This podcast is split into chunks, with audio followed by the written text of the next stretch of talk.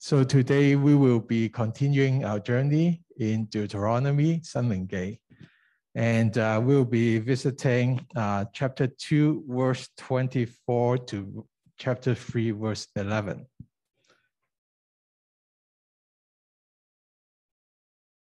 Just want to keep repeating myself, but this is, I think it's important for us to remember where the location of the passage is. Um, we we know that Deuteronomy has three, three main parts, and uh, we are in the very first part uh, of the first part uh, of, uh, of Deuteronomy. And the very first part is Moses doing a historical review um, uh, about the distance past and also the recent past. So we are in the recent past territory now. And uh, last time we know that like that actually we are going through two seasons of episodes. The first season of the recent past is about peacemaking, right? Like they there's no battle. And then season two, there are battles. And this is what we are going to be talking about today. And I'm going to read the passage uh, to you, and, uh, and then we, we, we can go from there. So Deuteronomy chapter 2, verse 24. Arise, set out, and pass through the valley of Arnon. Look, I've handed to you Sihon the Amorite, king of Heshbon, and his land.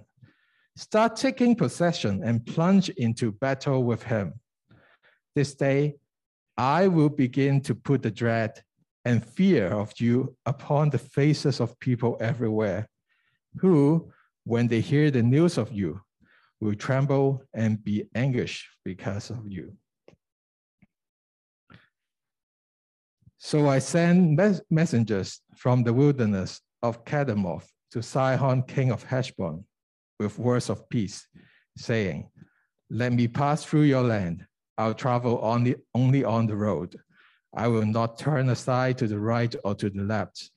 You will send me food for money so that I may eat, and give me water for money so that I may drink. Only let me pass through on foot, just as the sons of Esau who live in Seir and the Moabites who live in Ar did for me, until I cross over the Jordan into the land that the Lord our God is giving us.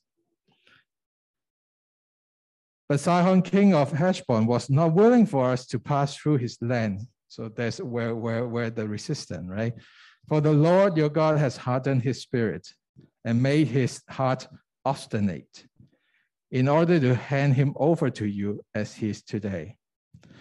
And the Lord said to me, See, I have begun to turn Sihon and his land over to you.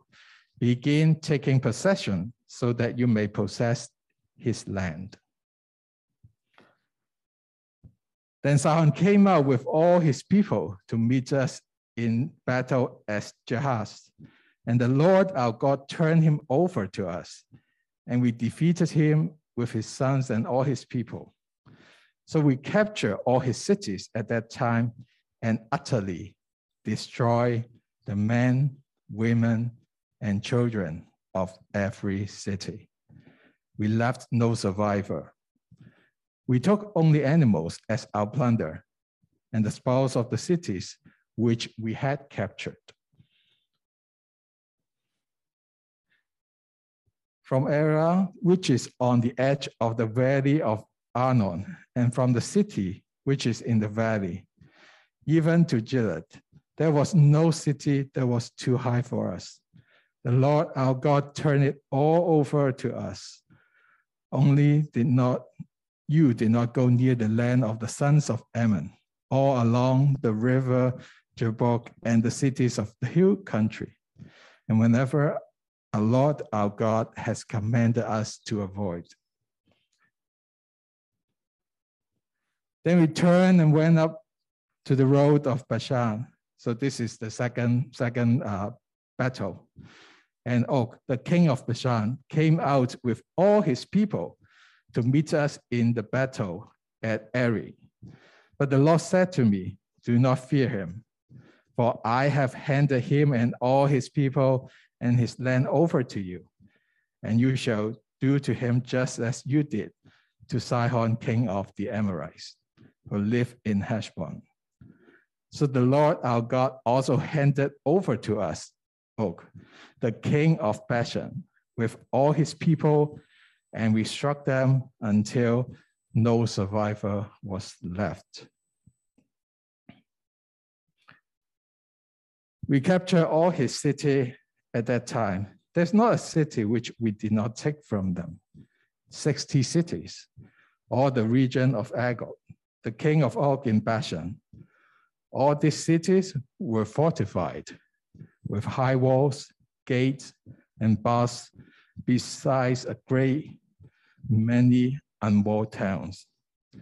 We utterly destroy them as we did to Sihon, king of Heshbon, utterly destroying the men, women, and children of every city. But the animals and the spoils of the cities we talk as our plunder. So it is like a repeat of uh, what, what they did for the previous battle and also what they did after they won the battle. So uh, in so we've just uh, read, uh, read through uh, like uh, the majority part of the passage that that uh, that that we are going to go through. So, um, and we are going to see uh, something that's um, very thematic. First of all, the first one is the uncharted. God works in uncharted ways. And the second one um, is uprooted. There's something that is so complete that was done, that was being mentioned. And the last one we'll talk about after we read the passage for that, uh, for that, uh, uh, for that part, for that point. So, so we we continued this series of like from peace last week and battles this uh, this week. Two battles were outlined, and um, so the first one we see that it is. Why do we see that uh, God's way is uncharted? So now, remember when we read through this passage, there's um, there's uh, there's like some something that's very that was very similar that happened. Is God doing something uh, to harden the heart? If you if you pay attention, harden the heart, harden the heart. When did that happen? When did that happen? Or something similar that happened before? It happens in Egypt right? Like God hardened the heart of uh, the Pharaoh. And then all and then and then and then all the Exodus story, uh, um, uh, like escaping, um, uh, follows. Just like now, here, the Red Sea is right in front of me here. There's so much social distancing here. it's like is empty here. That's the picture that was in Moses' um, Moses' uh, mind that something similar has happened before, but it's not exactly the same. There's some differences. So what's the difference? Which Before in Egypt, the Israelites are kind of playing uh, the defense. They are not much defense. Actually, they are running away, right? They were escaping um, when the soldiers were chasing them, right? Um, that was happening in Egypt. They are doing the defense, they're trying to escape, they are on, on the running away side, or if it's like a like a football match, they are they're like, like going back and they're not in attack mode. But this time, for the passage that we read,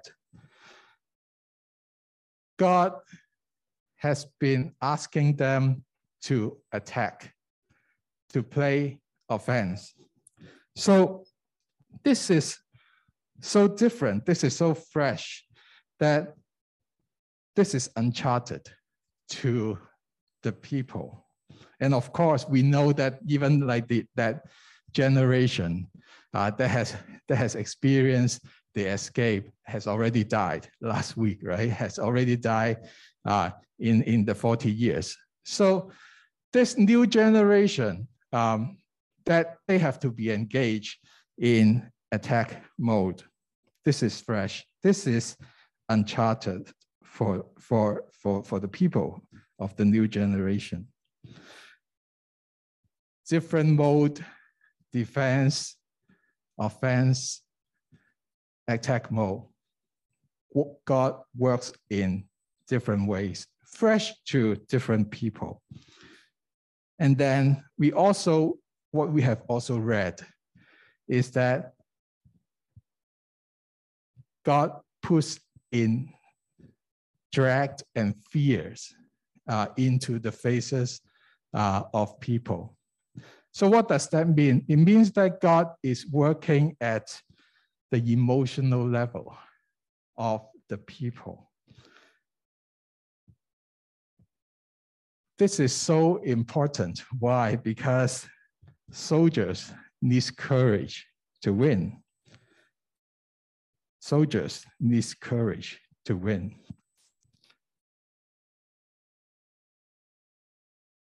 So not just on the mode, the strategy that is being, being, being employed is different, but also now the interior of the enemy, of the people, are also being worked on by God.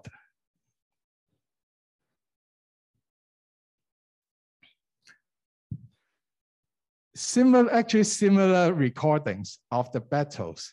It's not, this is like a recount. As we know, Deuteronomy is a recount of how Moses see the story that happened before.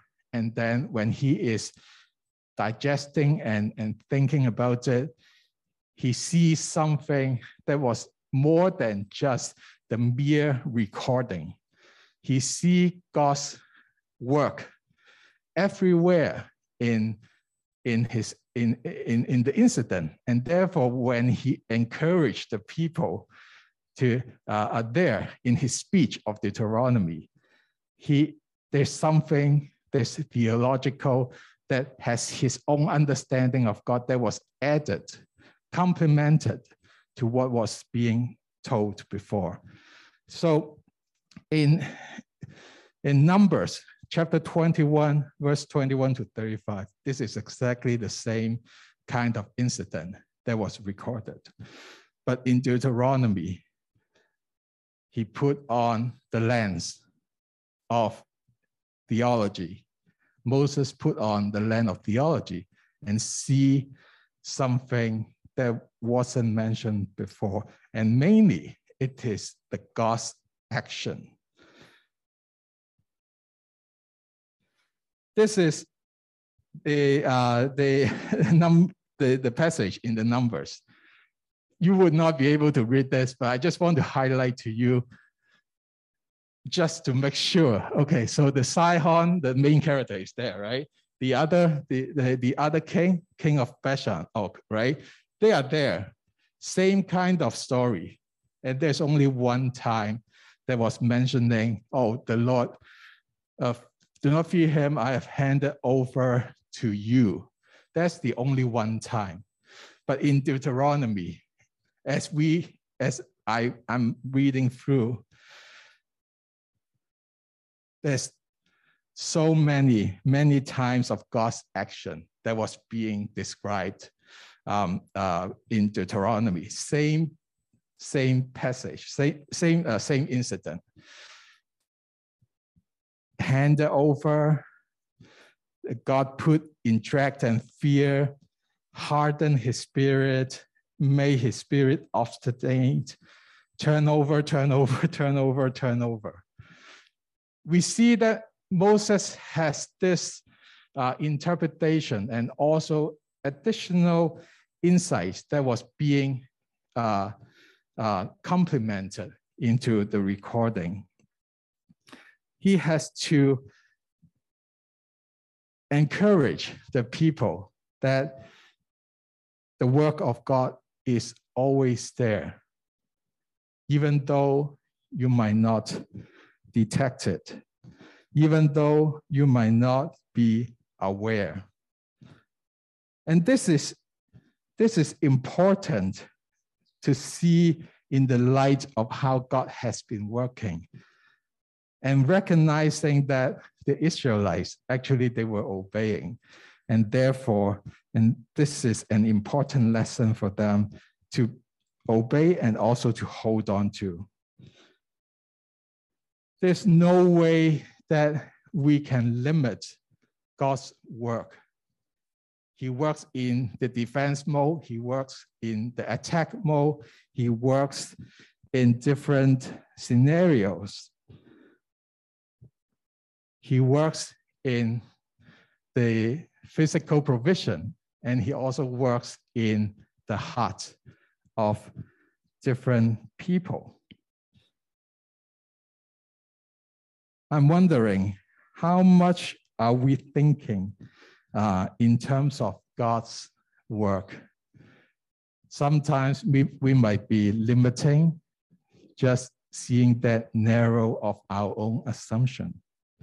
But in fact, his work and power is so unlimited as illustrated in how he manifested his work in the passage that we have read.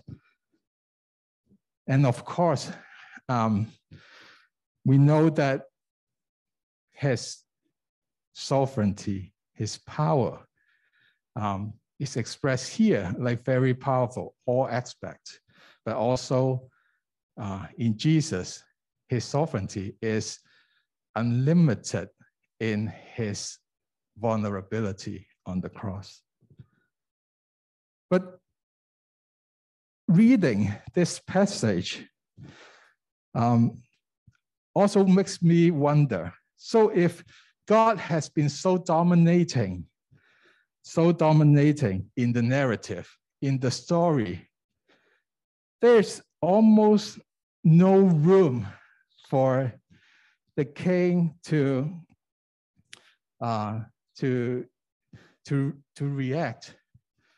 Oh, he has been pre preparing all the context, even the hearts of the people. Is there any like free will in there? Is there any free will in there? So that's we know that there is some decisions that was being made by the king. They make a decision to fight, right? They don't take the peace offering for the first king. They don't take the peace offering uh, uh, uh, to, to, to just pass through. And then there's real consequence that happens. So there, at least we know that there is some human um, uh, will and decision, autonomy that's expressed in there. But sometimes but how many, we don't know. The passage didn't really address that. They just present us with what happened. And also, for numbers, if you read the numbers, the same passage, it, you, will, you will have the feeling of, oh, uh, it's more, uh, more freedom, more willing, uh, more free will for the, for the people to respond. And therefore, they respond and therefore they are also responsible. So, but we cannot really um, ignore, ignore the tension that was there in terms of like God being sovereign and also human has a responsibility to hold.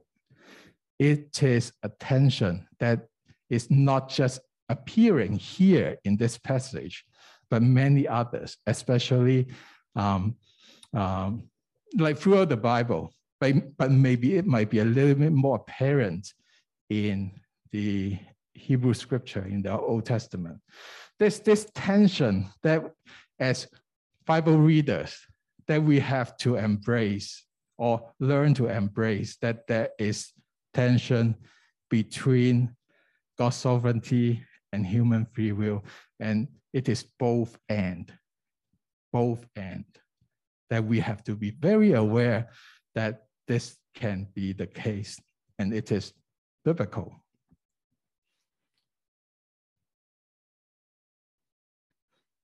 The reason why I mentioned this is because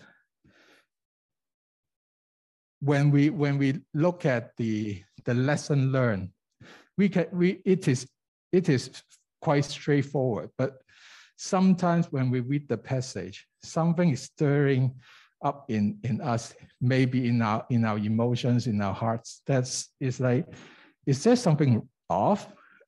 Maybe being having that tension may be the reason of um, understanding of our emotions that was arise. But of course, here we see God works in uncharted ways, and it is very apparent.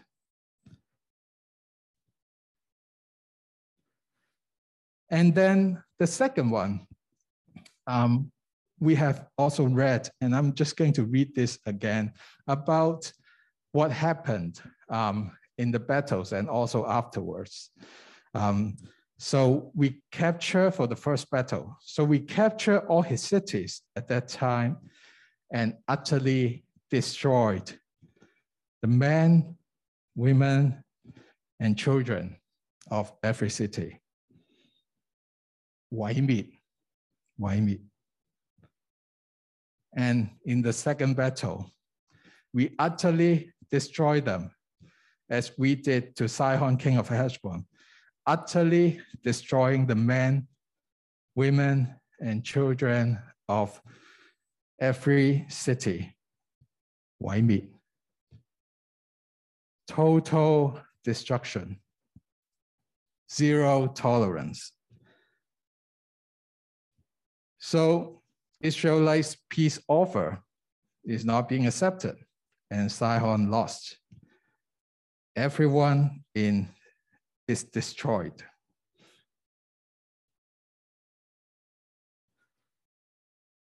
The word for destroy is karam, and and uh, it has a meaning, not just sheer destruction, not just sheer make it vanish, but also it has the meaning of to devote and also to dedicate.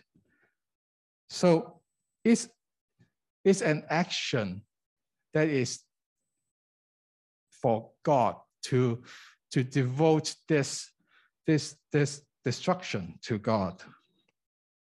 It's a devotion. It's an act of devotion. And we, we know that uh, from Genesis that the Amorites are sinful people. So this, this zero tolerance uh, of disobedient people. But then we know that the Israelites is not stranger to zero tolerance.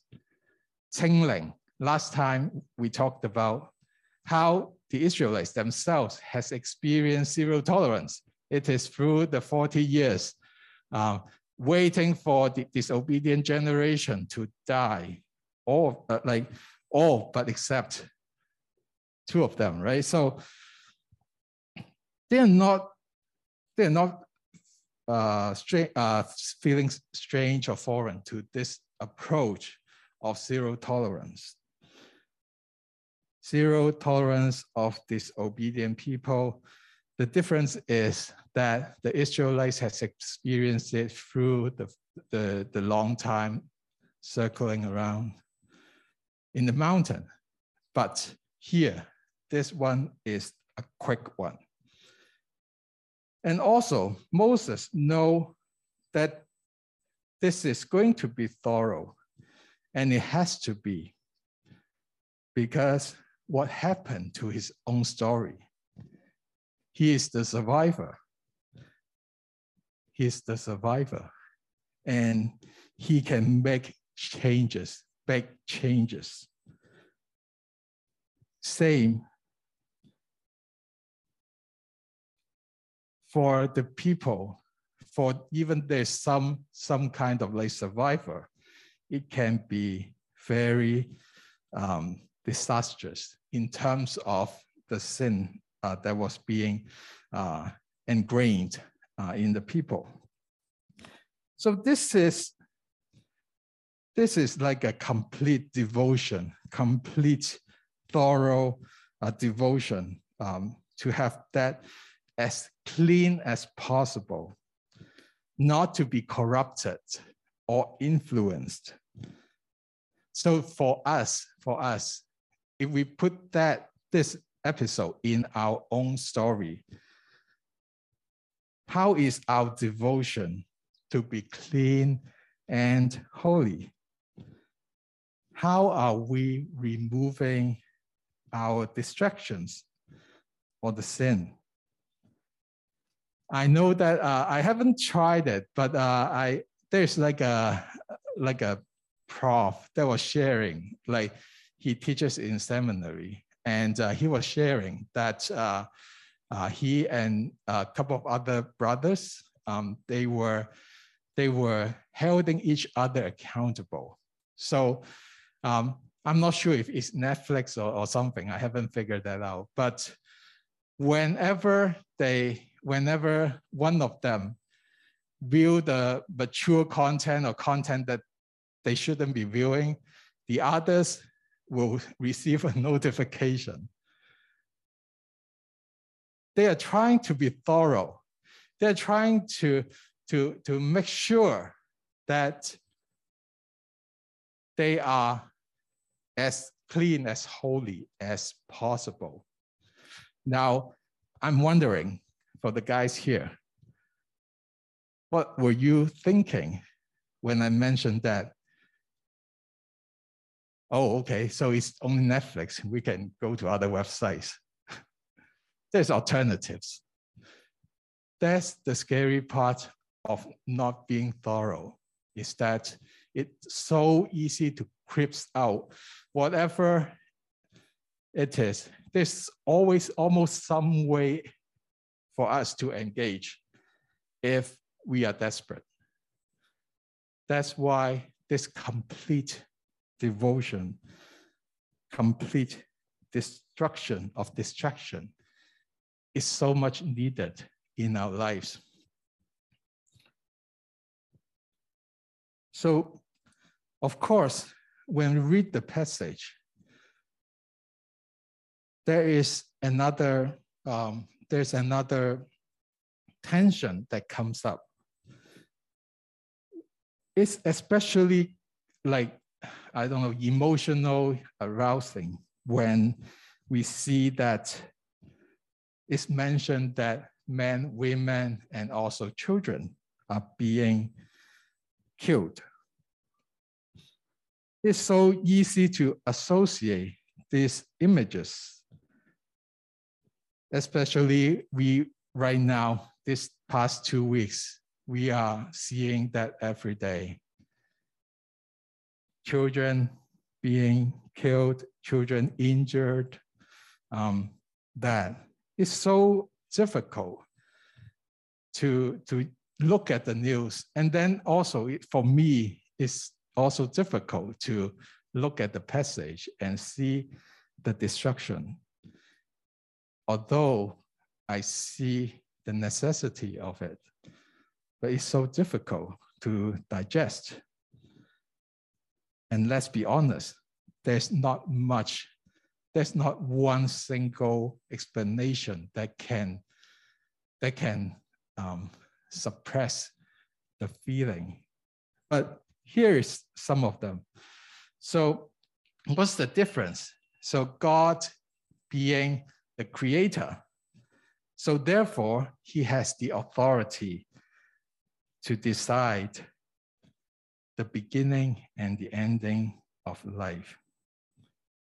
It's so hard to utter even that, right? What make the difference is that the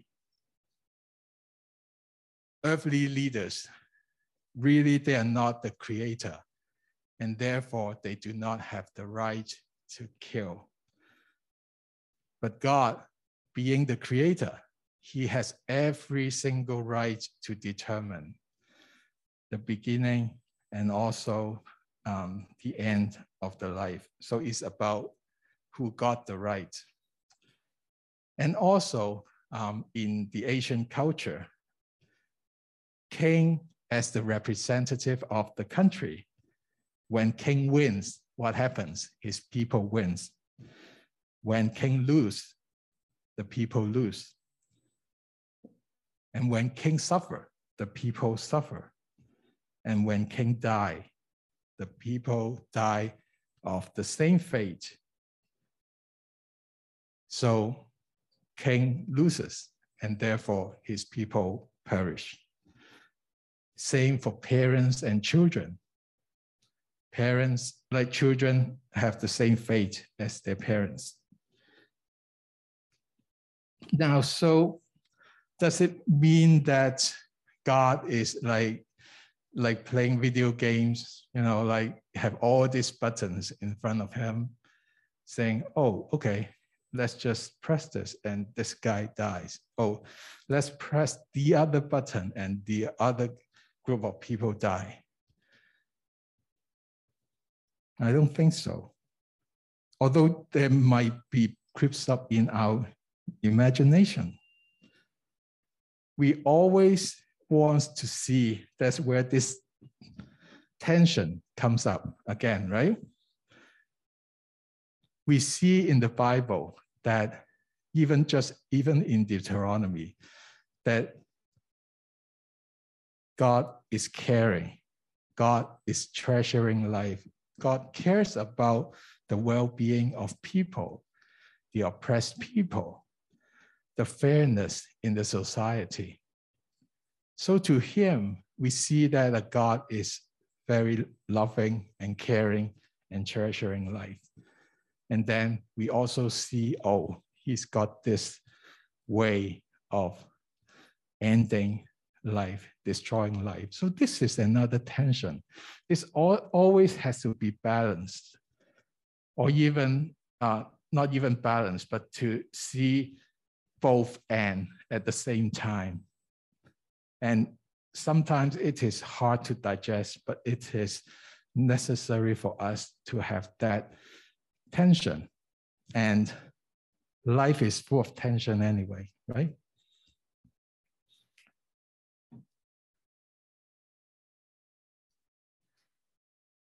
Of course, that doesn't change us from, from, from not taking the, the sin seriously and try to uproot it um, in, our, in our lives.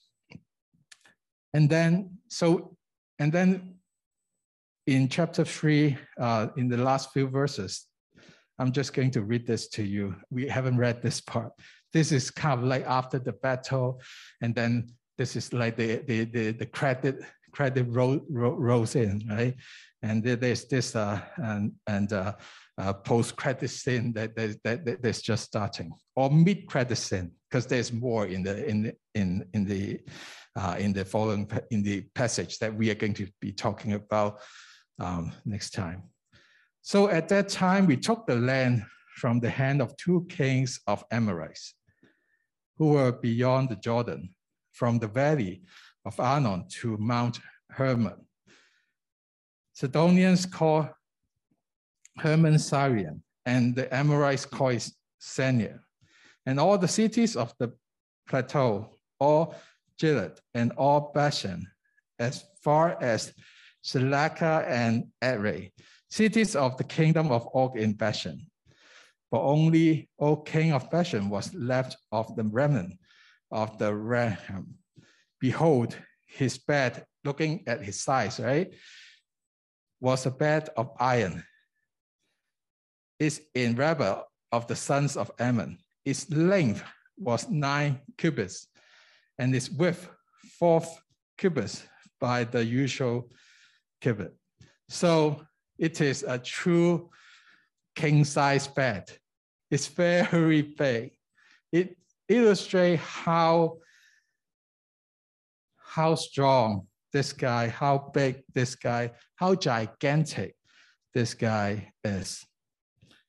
So we see that the the journey that the Israelites has went through. So we see that we see that um, there is like disobedience and obedience along the way. Um, throughout, like yellow is uh, obedience, blue is disobedience, and then there's kind of like in between, and then and then there's like in the and then in the two series that we watch is more on the obedience side. We see the journey that the Israelites has went through. Um, we visited this part and then, but we also from our, our previous uh, messages, right? It's all along. We see that in the originally Amorites, the spies see and they uh, uh, see the bigness and the scariness of the Amorites. And now here, finally, there's a taste of defeating the same kind of gi giants um, that, uh, that was scary one generation before. There's ups and downs. There's up and, ups and downs. Disobedient, obedient, kind of being punished for a long time, and then obedient again. How long does it take for the Israelites to, to have this, to taste this little victory? Two generations, multiple ups and downs. There's failure, there's success, there's obedience, there's disobedience. There's waste of life, those, wow, 38 years and there's good use of lives. There's beginning, and there's also ends of life. And to the readers, there are definitely tensions expressed. What hasn't changed is God's intent throughout this description, right? No matter the people is obedient or disobedient, no matter what is work, uh, working or not working, he always wants to fulfill his promise. Always wants to fulfill his promise. Always wants to give that gift to the Israelites that he has promised to them. Um, there are different ways uh, uh, uh, to, to give a gift, to give a gift uh, for, for, for, for my wife, after we have, uh, we have purchased something for the kids, my wife just cannot hold from giving them. Like for me, I, I would want to like hide it. I would want to like, oh, maybe later when the time comes when they're good, uh, I, I'll give the gift to them. But no, my wife every time there's like a shipment from Amazon and like for the kids, we would I would be looking at, we would be looking at each other and saying, okay, do you want to show it to them? And the answer is always yes for, for my wife, uh, from my wife. Always wants to give the gift, always wants to give the present. God has always trying so hard to give the gift to the Israelites in the ups and downs, and even when there's failure. And I would see and I would say that God, this gracious God, has also been trying to allow us, lead us to live that fulfilled, promised life. Always want to give that gift to us. Always wants us to enjoy what he has prepared. His ways is mysterious. His way is uncharted. His way, different ways, unique ways to each of us, is to fulfill his promise.